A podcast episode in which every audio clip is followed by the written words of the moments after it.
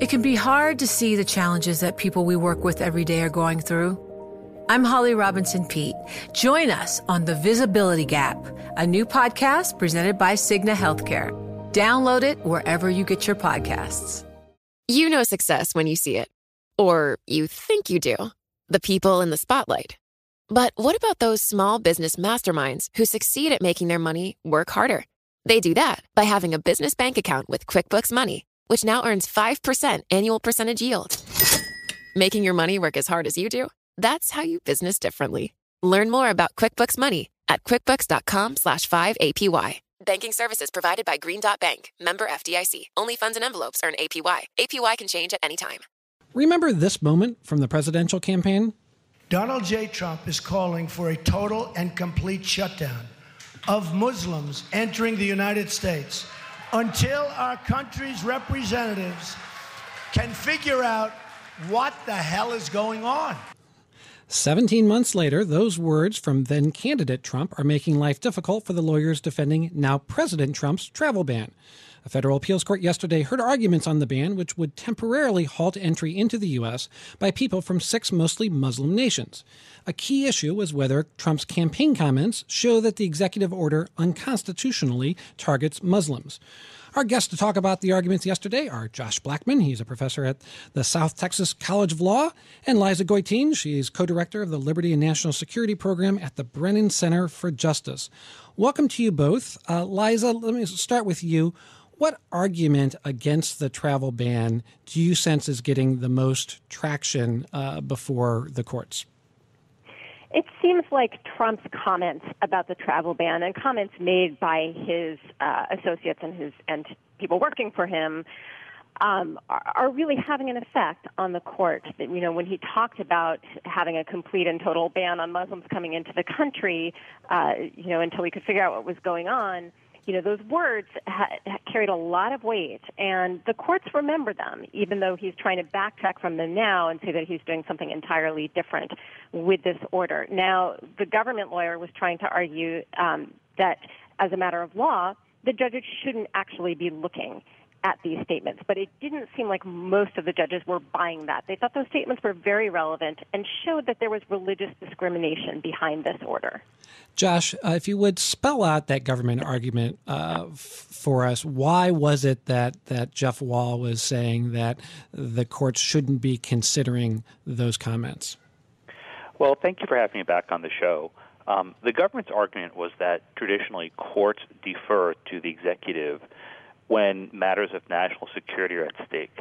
And in particular, uh, when the actual policy, the face of the document on the four corners doesn't have any sort of uh, uh, improprieties, then the courts are not supposed to look behind it, to look behind the wall. Um, if you actually read the executive order at issue, it doesn't make any references to Islam or religious discrimination. The only hook that the plaintiffs can hang their hat on is statements made by candidate Trump and then one ambiguous statement made by President Trump as he was signing it.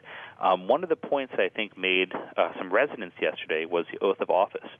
Uh, uh, things that Trump said in the campaign trail were, you know, primarily uh, uh, uh, not very reliable, not very accurate in a lot of respects.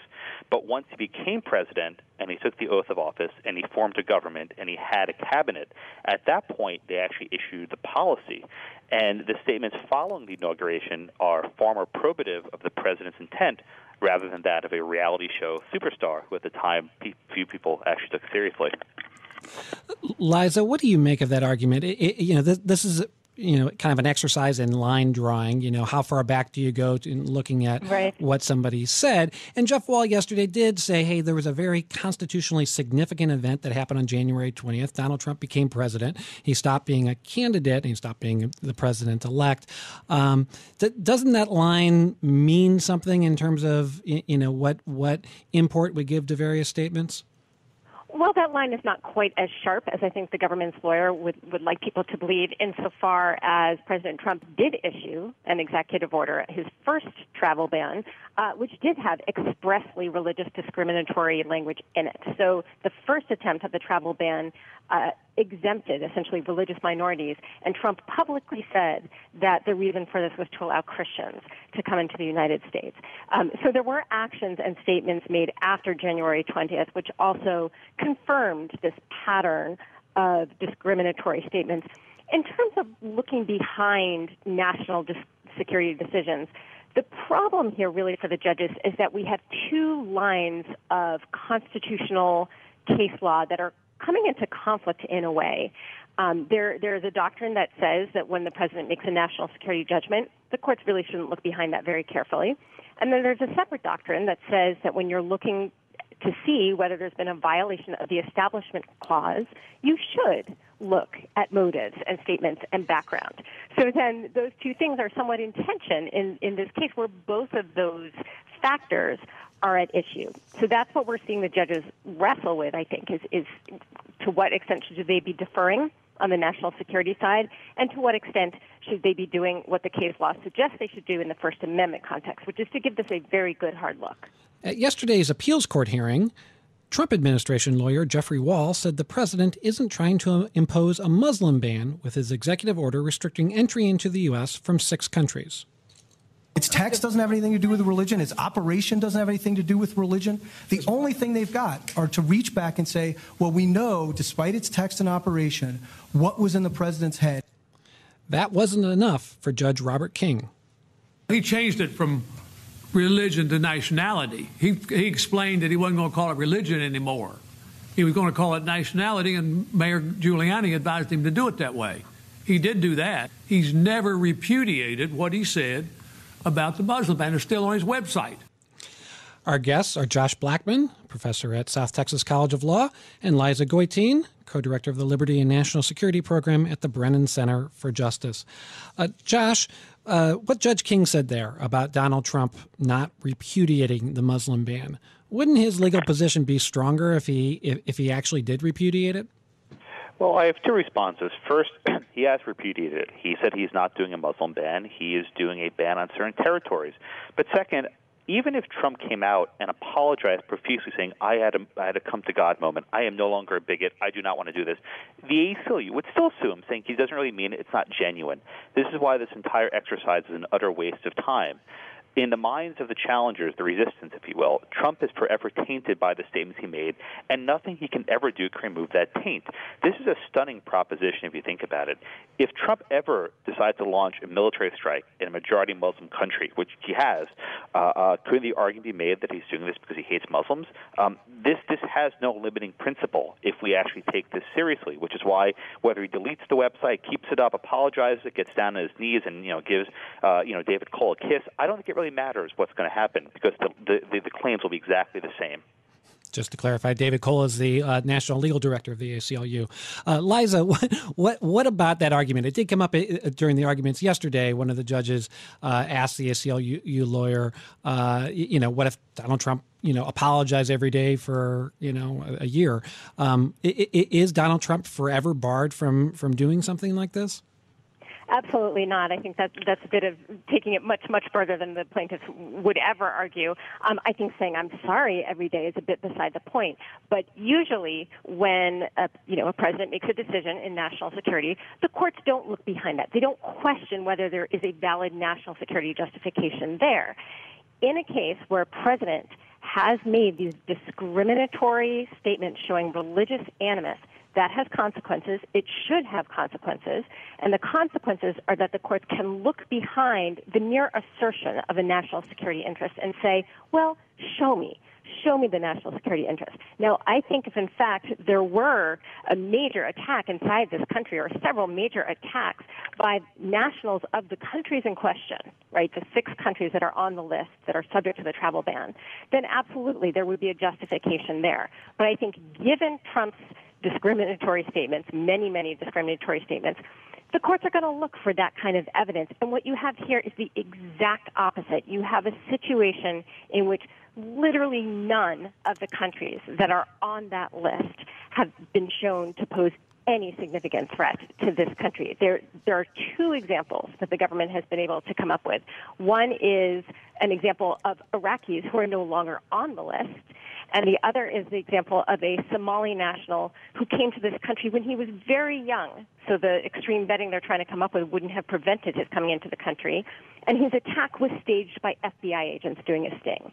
Those are the strongest arguments that the government has been able to make for this ban. So, of course, given the discriminatory statements Trump has made, if the courts are going to look a little harder, they're going to say, you haven't presented the evidence that this is a national security measure. Josh, I want to ask you to respond to that. First, I, I, don't want to forget to mention, since Judge King talked about the statement still being on Donald Trump's website, uh, it, it is no longer on the website. As of yesterday, uh, all, all the campaign statements have, have disappeared from uh, Donald Trump's campaign website. I'm not sure that has any legal significance. Uh, uh, either of you can tell me if you think it does, but I j- just wanted to mention that. So, Josh, um, so, so Liza was talking about the um, sort of in her view the pointlessness of this of this uh, order that it's not really serving serving a powerful interest. And and one thing I have been wondering is that you know this is designed to be a temporary measure. Uh, Donald Trump said it was needed to stop people from pouring in, and now we're however many months into his presidency. Um, you know, what's the argument that this is is actually going to this 90 day ban is actually going to do anything to make us all more secure? Um, frankly, it doesn't matter whether it'll make us all secure. Uh, Donald Trump won the election. He's the commander in chief. He makes certain decisions that I won't agree with and that the Brennan Center won't agree with. Um, of the six nations that he picked, three are state sponsors of terror. The other three have been infiltrated by ISIS and terrorist groups. It's unclear if the records those countries are giving us are accurate enough that we can know who's coming and who they are that they say they are. That's enough. That's enough in no sense does a court have the prerogative to pick and choose and pick at the evidence well, you've had not had any terrorist attacks from here, but you've had some from here. Um, the president doesn't need to wait for an attack to happen. And also, I don't have a security clearance. I don't think my esteemed colleague does either. There may be information that's available to the president that we don't have. Um, in fact, the courts are doing what they say they're not supposed to do, saying that, well, maybe there could be a threat, but there's not an actual threat. This is an insane line of reasoning, and there's absolutely zero precedent for it other than the fact that the judges don't like Donald Trump, and they're applying a different set of rules because they think he represents some sort of existential threat to the rule of law. I think at bottom, that's what's actually going on here. They think Trump is dangerous, and they're upping their A game, uh, and that is not how courts ought to operate. Well, J- Josh, what do we do with this whole line of cases that that Liza r- referred to, where where the Supreme Court has said we will look not just at when we're looking dealing with the, the religion, we will look at whether there was a religiously motivated uh, purpose behind a government action. Does that just not apply in in, in this context? No. In fact, the government has adopted a point that I've been making for two months. Those are domestic cases involving things such as mundane things like, you know, Ten Commandment displays in courthouses. Um, this may come as a surprise to your listeners, but our immigration law explicitly considers religion. We have special visas for preachers, right? We give special visas to members of the cloth. On the domestic side, that would be entirely unconstitutional to give a special privilege to members of religion and not people who aren't. Um, I don't think these laws at all apply, these cases about the Ten Commandment displays. Um, at a minimum, if they do, it's only a bare rational review. Does this make sense? And the answer is yes. Um, I think you know these inferior court judges will probably latch onto this, but I fully expect the Supreme Court to say, "Look, we have this existing body of case law. We have lots of immigration law that considers religion. We can't rock the apple cart this is, may not may not be a good policy, but we will uphold it, and I expect the court to do so. Liza, we only have about twenty only about twenty seconds, but I'll give you the last word. I think the president does have more latitude at the border, but he does not have the latitude to completely ignore the Establishment Clause of the First Amendment. And what Josh is saying would be a license for the president to issue an order saying, I find on national security grounds that all Muslims have to be permanently kept out of this country. According to Josh's logic, that would be constitutional or that would be permissible. Okay, and Liza, Liza, we're going to have to we're going to have to leave it there. I want to thank you both, Liza Goitein and Josh Blackman, for being with us today on Bloomberg Law. It can be hard to see the challenges that people we work with every day are going through. I'm Holly Robinson Peete. Join us on The Visibility Gap, a new podcast presented by Cigna Healthcare. Download it wherever you get your podcasts. What could you do if your data was working for you and not against you? With Bloomberg delivering enterprise data directly to your systems, you get easy access to the details you want, optimized for higher level analysis, and financial data experts committed to helping you maximize your every move. Our data is made for more, so you can show the world what you're made of. Visit Bloomberg.com slash enterprise data to learn more.